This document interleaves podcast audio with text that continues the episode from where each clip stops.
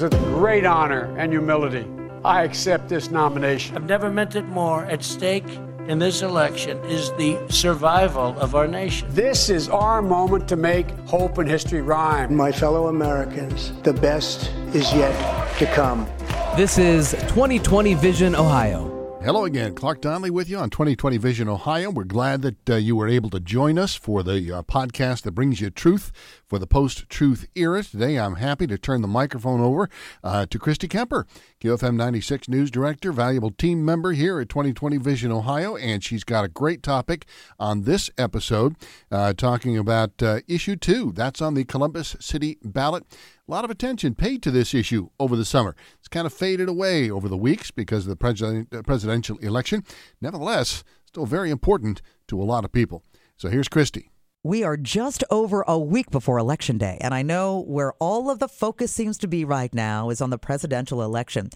But do you know how you're going to vote on issue two?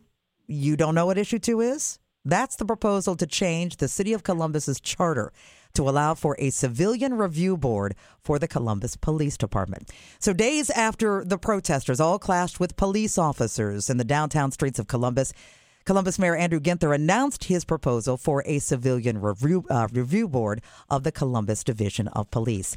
Now, my guest this morning, I'd like to welcome him to the show, is Nick Bankston. He is the campaign manager for Yes for Issue 2. Welcome to the show, Nick, and uh, for being a part of the program and kind of explaining to our listeners who might not be aware what Issue 2 is all about and what it means for a yes vote. Absolutely. Thanks for having me, Kristie. Uh, excited to talk about Issue 2 and uh, answer any questions uh, out there for the voters. So, this is a broad coalition of support for issue two. How long have you been working on uh, sending flyers out and getting people acclimated to what issue two is all about? Absolutely, we've been, you know, trying to inform the public now, um, little um, since September, really, uh, when uh, we got certified by the Board of Elections back in August, and have been ramping up that campaign on social media, sending out mailers, everything we can do to get out the word out about issue two. So here's my first question. Does issue two create an independent civilian review board to investigate Columbus police misconduct and recommend discipline? Yes, it does. Uh, it actually, with issue two, would create two entities. So one is a civilian review board, which would be made up of, of course, Columbus residents and fellow neighbors, uh, and then also an independent um, inspector general, uh, which would be appointed by the Civilian Review Board in answer to the Civilian Review Board. So the inspector general will be tasked with completing those independent investigations, and the review board itself um, tasked with reviewing those investigations and recommending discipline where it is deemed necessary. Now, some will say, well, Ohio is what is called a collective bargaining state. So that means, per the law, the city has to bargain anything that has to affect the terms and conditions of employment with the FOP. So if that's the case, Issue two doesn't create an independent civilian review if Ohio is a collective bargaining state and has to go through the FOP? Well, we would have we'll have to go through, through the FOP for certain elements of it, um, but the review board piece is something that we can do um, without negotiations and we can do legally. Uh, as it stands right now, uh, you or I could do a public records request um, and review any of the cases or documents uh, for the Internal Affairs Bureau. So, um, if we were to have a civilian review board in place, uh, we would still be able, that review board would still be able to review investigations. They would also still be able to recommend discipline. Uh, with issue two, it does not take away uh, any of the collective bargaining rights of the police officers, nor does it impose any discipline. Issue two would allow a body of our fellow neighbors to recommend discipline where, again, necessary. Okay, so uh, Reynoldsburg City Council, didn't they just pass a proposal that would create a civilian review board for their city? Correct. Okay, so uh, th- the members there, of course, are appointed by the mayor and council members, and they, they've got to go through a Citizens Police Academy, which I think is a good thing. Uh, go on right along with police officers, which is an even better thing to see exactly what they have to deal with day in and day out. Correct? Is that Absolutely. some? Okay, so this is with Reynoldsburg we're talking. Is this something that would also be put into play uh, for the city of Columbus? I believe so. So those kinds of uh, details will not necessarily be in the charter amendment.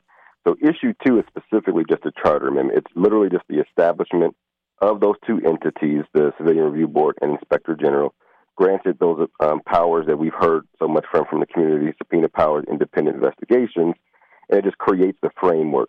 Now, to your point about the details of how those people will be appointed, what uh, kind of training will they go through, that's being worked out by the Civilian Review Board work group, and I can tell you that that has been a base um, co- of the conversation. That by minimum, they should have some type of training um, that our officers go through, and also have ride-alongs uh, as well, and even conversations about even having um, current um, or former police officers serve on that board as well is all up for uh, debate and conversation because we want to make sure that the review board, I mean, the form and function of it, works for the people of Columbus. Again, my guest this morning is Nick Bankston. He is campaign manager for Yes for Issue 2, City of Columbus Charter Amendment that would establish a civilian police review board and also an inspector general. Now, you can probably understand, Nick, there are people that are definitely both sides of this issue.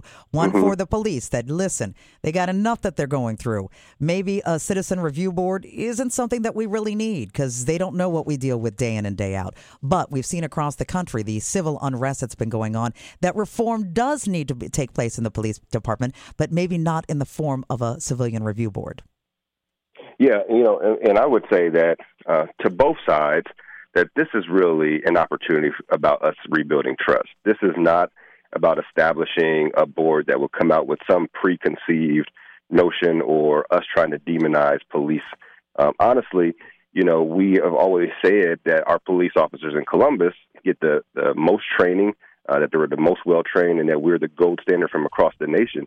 So I think with a civilian review board in place, for those officers that believe that, um, then this should be a no brainer in that we are able to um, communicate and show to the community that that is where our um, police officers are.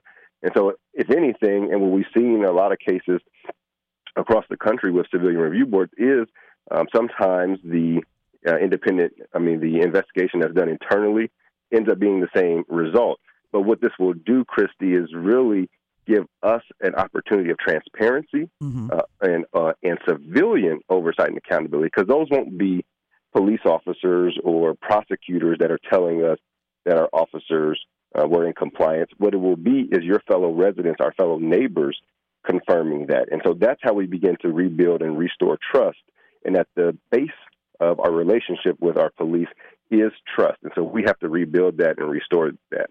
When you talk about transparency, a lot of people go, well, wait, wait a minute. As far as uh, the police and any kind of discipline that needs to come down, isn't that the public safety director's job? And if uh, the city politicians aren't doing their job and now you put it in the hands of the citizens, you can understand why people would have, have a question about that. Yeah, absolutely. I mean, so again, uh, with the Civilian Review Board, what it does is it just uh, provides us another lens uh, of oversight that is directly reflective of uh, the community. At the end of the day, uh, your point is made clearly, which is the safety director, who is a civilian himself, does have the opportunity um, to um, make recommend. I mean, sorry, discipline. He has the final say when it comes to discipline. But what we don't have right now, currently, is a system where the community as a whole feels comfortable going. Uh, there's so folks that I've talked to, and I know you feel that there's there's a many sec- there- there's a section of the of, uh, well of definitely a section of, of our community. It's like we're not being heard, and that's where all this stems from. We have said it for a while now. We're just not being heard. This is our, our opportunity to have our say.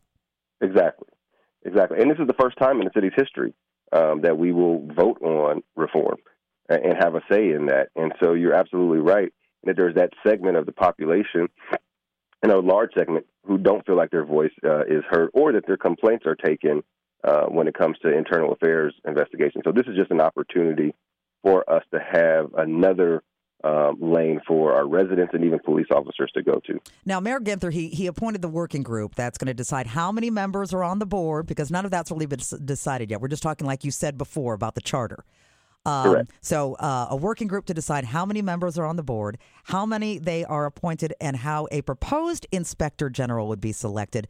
Now, the group won't have any of those details until after the election is over with. So, if issue two does pass, then that's when we would get more information about the actual group itself.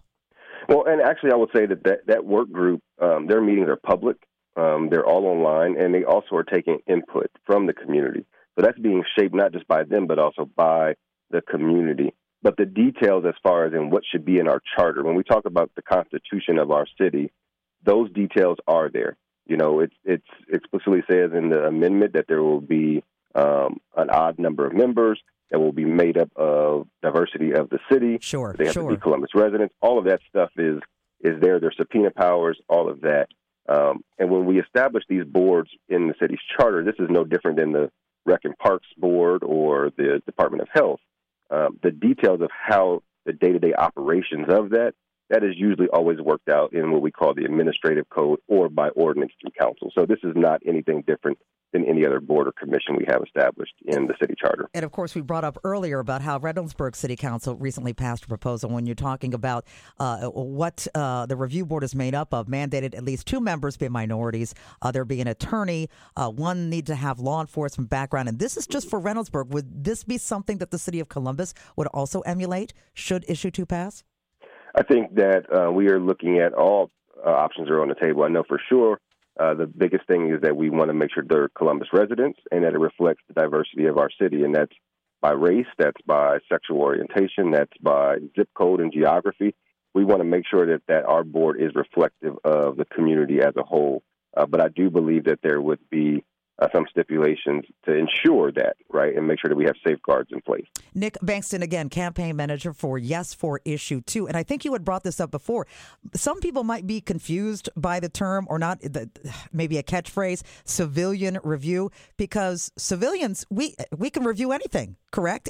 Public records, we can make requests, we can go. We, me sitting here today, if I feel like, uh, you know, I'm going to have lunch and I'm going to go down, I'm going to review some things, I can, correct?